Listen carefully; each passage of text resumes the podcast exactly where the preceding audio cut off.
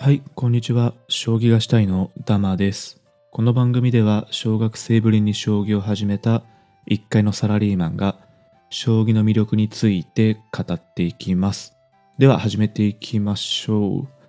えーっとですね、今まで藤井聡太さんとか、まあ、加藤一二三さんのね、生涯っていうのは何回かに分けて話したことがあるんですけど、うんやっぱりですね、将棋を語るにおいて、えーこの方はね、外せないだろうということで、誰かっていうとね、大山康晴15世名人ですね。えーこの方はですね、少年時代はライバル増田幸三さんとね、切磋琢磨して、当時のですね、最年少名人になり、そのまま永世名人の資格を獲得して、で、当時はね、あのタイトル戦っていうのはまだ少なかったんですけど、えー三冠王、五冠王とね、まあ当時の、うんタイトルを総なめして、で、中原誠さんとのね、因縁の対決へという風になっていきまして、で、晩年においてもですね、えー会長職を就任してからもですね、その強さはね、ほぼ衰えることがなく、69歳までね、永久在籍という、うまあ、化け物じみたね、えー成績を残され、で、現役のままね、亡くなられるという、まあまあ、あの、壮絶な棋士人生だったんですけど、まあ、ざっくりまとめるとこういう感じなんですが、とですね、生まれからちょっと細かくね、話していきたいなと思います。えーまずですね、まあ、生年月日とか、まあ、その辺のね、プロフィール的なものからいくんですけど、生まれが1923年の3月、で、出身がね、岡山県ですね。で、師匠が君金次郎さんという方でして、で、まあ、成績ね、まあ、いろいろ残されてるんですけど、突筆すべきものとしては、通算1433勝、えータイトル獲得80期、まあこれね、羽生さんの99期に次ぐタイトル獲得数ですね。で、一般の棋戦優勝が44回と。で、あとが順位戦の永久在籍ですね。これ名人についてる時も含むんですけど、連続45年のえー44期。で、最年長永久の69歳4ヶ月という記録を保持されてまして、うん、これ破れる人いないんじゃないかなっていうね、恐ろしい記録なんですけど、で、この永久棋士のまま、えー亡くなられたということですね。はい。で、えーまずね、幼少期なんですけど、えー岡山県のね、現在の倉敷市に生まれまして、えー5歳でね、将棋を覚えます。で、当時からね、やはり将棋の才能に恵まれてた大山少年はですね、えープロ棋士になるべく、えー師匠のね、君金次郎さんのとこを訪ねますと。で、ここでですね、え兄弟子になる増田幸三さんとね、初めて対局をするんですね。まあ、君師匠がね、試験対局として、まあ、うちのね、その弟子に入れるかっていうことで、増田先生と対局させて、まあ、どんくらいの実力か測ったってことですね。で、この時は、増田先生が格落ちだったらしいんですけど、まあ、地元でね、敵なしだった大山先生は楽観してたんですが、結果はね、5局指して全敗だったということで、まあ、よくありがちなね、あの、地方の天才天才と呼ばれてる子が全国大会とか行くと、一勝もできずにね、あの、まあ、周りのね、その天才キッズたちの、まあ、壁に阻まれるって、まあ、よくあるパターンですけど、まあ、大山先生もね、当時はそういうことだったっていう話ですね。でですね、まあ、あの当時のね、君金次郎先生は、まあ、大山くんね、見込みはないだろうけど、とりあえず一生懸命やってみなさいということで、まあ、弟子入りはできたっていうことですね。はい。で、それからですね、大山先生は、増田さんとね、枕を横にしましてで、寝起きとともに夜更けまで将棋を指す日々ということになってまして、で、とある時ですね、あの、床屋にね、大山先生、髪を切りに行った時に、その床屋のね、マスターに、えーうっかりですね、まあ、増田さんともね、最近互角にやれそうですと、口を滑らしちゃったそうなんですよね。で、それを聞いたね、あの、気性の荒い増田少年は、すぐに大山先生を捕まえて、えー将棋を指しましてですね、まあ当時ね、多少手を抜いてたとこもあるかもしれないんですけど、この時だけはカチンときたのか、もう将棋でね、ボコボコにして、まあとにかくね、古典版に叩きのめしたそうなんですね。で、まあその対局後にね、増田先生が一言、田舎に帰れと、大山少年に言いまして、で、まあさすがにね、あの大山少年はこれ泣いちゃったそうっていう、まあそういうエピソードもありますと。いうことで、はい。で、この後ですね、あの、第二次世界大戦が始まりまして、大山さんはね、えー、陸軍に召集されるんですけど、戦地に赴くことはなくてですね、えー、ミシンを使ったね、その洋服を縫ったりする作業のところに入ったそうで、まあこれはですね、あの晩年、大山さんもね、あの、まあ語ってまして、うん、まあやっぱりね、その運に恵まれてたんで、今の地位までたどり着けたっていうことを話されてますね。やっぱりこの陸軍にね、招集されて、まあ、沖縄戦とかに参加しちゃってたら、まあ、おそらくは生きて帰れなかっただろうということをおっしゃってますね。はい。で、その後ですね、まあ、終戦を迎えまして、で、まあ、順位戦ね、終戦後の順位戦では B 級のね、6段からのスタートになりましたと。で、ここでですね、見事 B 級順位戦で1位を取りまして、えー、当時ね、ちょっとあんまり細かい規定わかんないんですけど、まあ、特例ということで、まあ、名人戦へのね、挑戦権を獲得しました。まあ、今みたいにね、A 級何人、B 級何人っていうふうにね、ちゃんと制度がなかったんじゃないかっていうのと、まあ、終戦直後でね、その対局をまともにできる棋士とかがあんまりいなかったということでね、えー、特例で名人戦への挑戦権を取ったということですね。うん。でですね、まあこの頃になってくると、やっぱり弟子時代はね、あの増田さんに全然歯が立たなかったんですけど、やっぱりプロになってね、えー、実力をどんどん伸ばしてきまして、でね、このさっき言った名人戦っていうのがね、有名な高野山の決戦っていうやつなんですけど、これもね、あの、機会があればどっかで話してみたいんですが、うん、増田幸三さんがね、まあ、歴史に残るね、大ポカをしまして、で、増田さん負けて、大山さんがね、見事勝ったと。いうところが、まあ一個時代の転換点でして、こっからね、もう大山先生イケイケどんどんの時代に入ってくんですね。うん。で、このね、高野山の決戦の後の名人戦ではね、えー、塚田名人、まあ当時ですね、に挑んだんですけど、えー、2勝4敗で敗れちゃいますと。で、この時はね、大山先生名人は取れなかったんですが、その後の1952年ですね、えー、木村義雄当時名人に挑戦しまして、えー、4勝1敗でね、名人の位を奪取しますと。で、この時まだね、大山先生27歳ということで、えー、当時のですね、最年少名人になりまして、えー、またですね、20代でのタイトル獲得も史上初ということでした。はい。で、初めてね、えー、名人を取ってからは、え、5期連続でね、名人の位を保持したので、えー、衛星名人の資格を獲得しまして、でね、あの、現在大山さんは亡くなられているので、大山十五世名人というふうにね、呼ばれてるってわけですね。はい、ただですね、まあ、増田さんにはね、その高野山の決戦では勝ったんですけど、やっぱりまあそのトラウマ意識というか、大山さんは増田さんに勝てないっていうのがありまして、これはね、有名なものにね、強落ち戦というものがあるんですけど、何かっていうと、えー、王将戦でね、3連勝した増田先生が、当時の特別ルールでですね、大山当時名人相手に、えー、強者を落としてね、対局するというものだったんですね。まあ、増田先生からするとね、あの、大山くんはね、まあ、名人は持ってるけど、実力的には自分の方だからね、強者落としても勝てるから、まあ、それで挑んできなさいよ、というふうにね、だいぶ挑発的な行為をとったんですけど、えなんとですね、それで、増田先生が勝っちゃうんですね。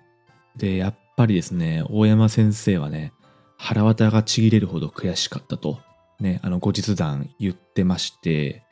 で、まあ、これでね、あ、大山先生も調子を崩したのか、えー、無冠にね、転落しちゃいまして、で、一方のね、増田先生は、将棋界初の三冠王になるんですね。えー、それから2年間はですね、大山先生は増田先生にね、えー、負け続けるということが起きました。まあ、ただですね、あの、大山先生もここからね、復活するんですけど、まあ、まずはですね、その増田に対する恐れが自分を敗者にするということでね、もう生活から改めようとされたらしくて、1日ね、100本以上吸っていたタバコを大山先生やめます。まあ、今で言うとね、1日5箱っていうことなんで、まあ、とんでもない量を吸ってたんですけど、まあ、やっぱりね、その、集中力とか、あまあいろいろなんか自分も気にしてたのか、タバコをすっぱりやめますと。で、まあこれとね、まあタバコだけじゃないと思うんですけど、ここからいろいろ気持ちを入れ替えたことで、大山先生の逆転劇が始まりまして、えー増田先生がね、持っていたタイトルを、えー逆に奪っていってですね、将棋界2人目の、えー三冠王になりますと。で、これ以降ですね、増田先生はタイトルを一つもね、えー獲得することはできなかったんですね。はい。で、こっからですね、大山先生の勢いはね、止まらなくなりまして、その後新設されたね、タイトル戦でも勝ちまして、将棋界初のね、五冠王になります。えーこの頃はですね、もうほぼ無敵の状態でして、一度取ったタイトルをね、疾患するっていうことはもうほぼほぼなかったんですね。で、この頃ですね、あの、三上達也さんとか、加藤一二三さんとかね、内藤邦夫さんとか、若手が台頭してくるんですけど、大山先生お得意のね、受け潰しと番外戦術でね、えー実力的にも精神的にも、その若手をね、コテンパンに潰していくっていう、まあ、時代に入っていきますね。えーただですね、天敵、中原誠さんがね、登場されまして、まあ、ここからちょっとね、また時代が変わっていくんですけど、えー大山先生とはね、タイトルを通算20回戦ってるんですけど、このうちですね、大山さんの獲得数は4つ、で、中原さんが16個ってことでね、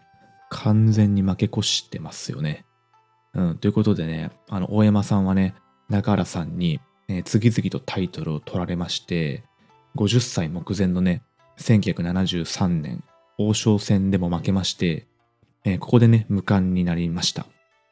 えーで、中原先生はですね、一方この年に四冠王、で、後に五冠を取りまして、えーここでですね、まあ、大山時代が終わって、中原時代が来たと、ね、周りからも言われるようになったわけですね。えーただですね、無冠になった大山先生はですね、えー特例で、まあ、現役のまま永世王将を名乗ることが認められまして、えー1976年にはですね、同じく現役のまま15世名人を、えー襲位しましたと。まあなかなかね、現役時代に永世称号を名乗るっていうことはないんですけど、まあ今はね、谷川先生もやってらっしゃいますが、うん、この大山先生が初っていうことですね。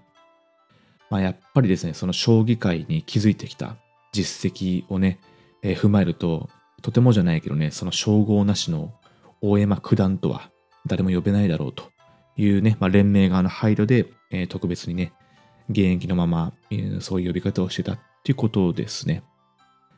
はい。で、その後ですね、大山先生は、え13年間もですね、将棋連盟の会長を、えやられました。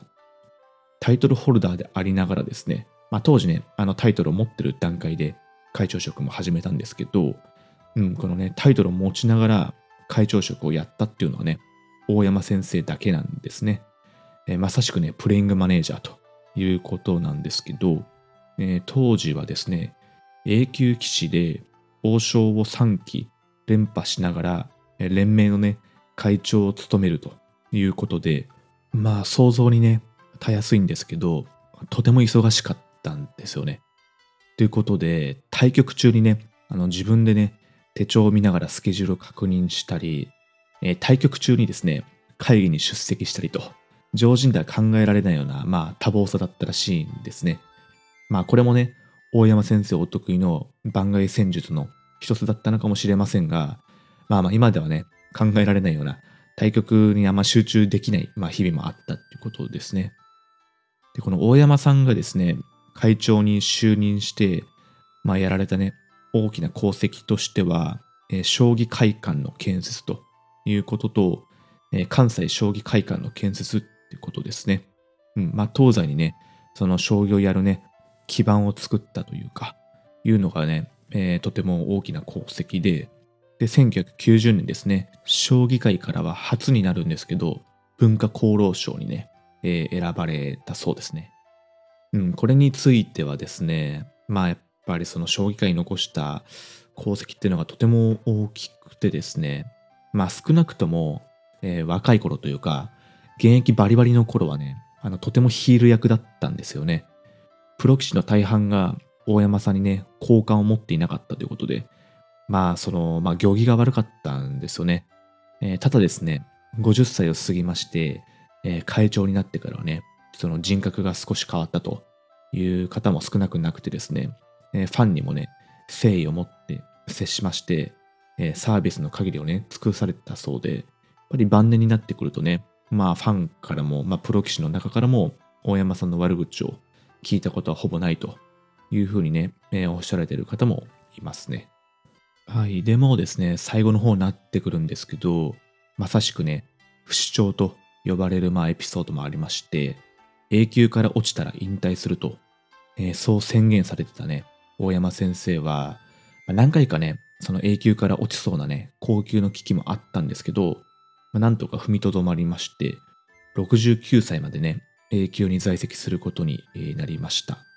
えー、この頃ですね、あの、癌と戦ってまして、まあそのね、癌の手術をしたばかりの体で対局に挑むなどね、まあ、かなりまあ無茶なことをしてきたそうなんですけども、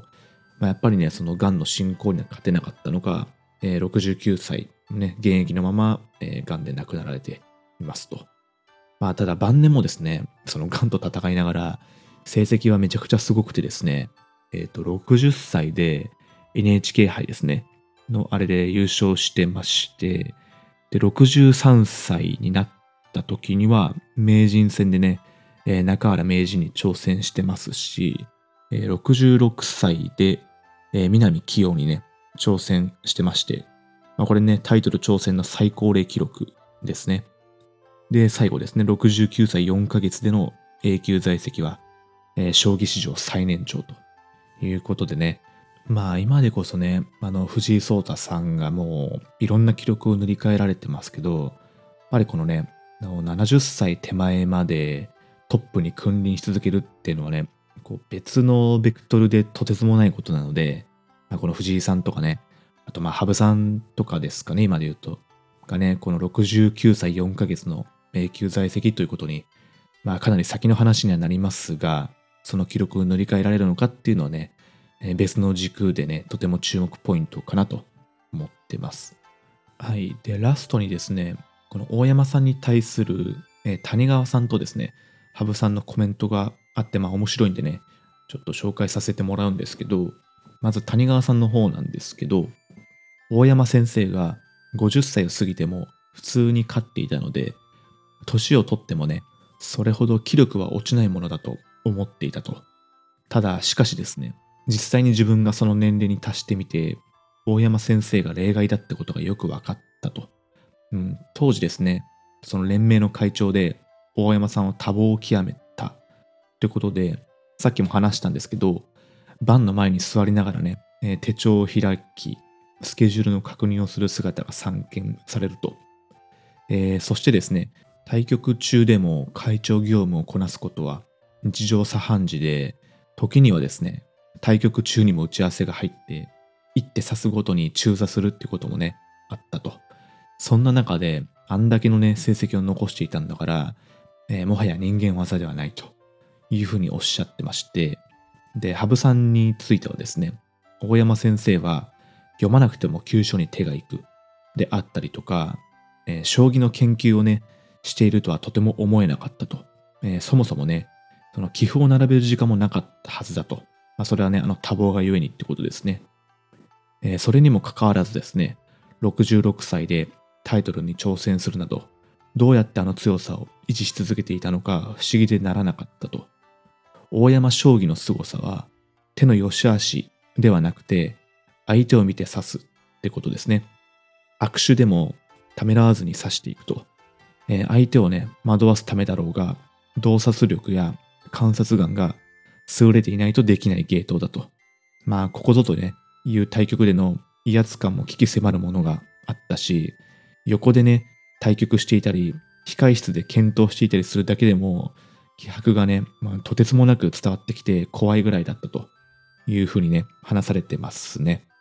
まあ、将棋ね、そのものの、なんていうか数字で測れない強さにも言及されていますし、うん、ちょっとね、別の回でも話したいんですけど、もはやね、嫌がらせの域に達している番外戦術のその冷酷さみたいなとこなんですかね。まあその辺もね、すごいというふうにおっしゃってますね。はい。ということでね、大山康晴さんの、えー生涯をね、ざーっと話してきたので、まあまあこんなところで終わろうかなと思います。この番組を応援するよっていう心優しい方は、えー番組のね、フォローとか高評価をよろしくお願いしますと。何かね、コメントとかも、えーいただけると嬉しいので、ぜひよろしくお願いします。じゃあ今回は終わりにします。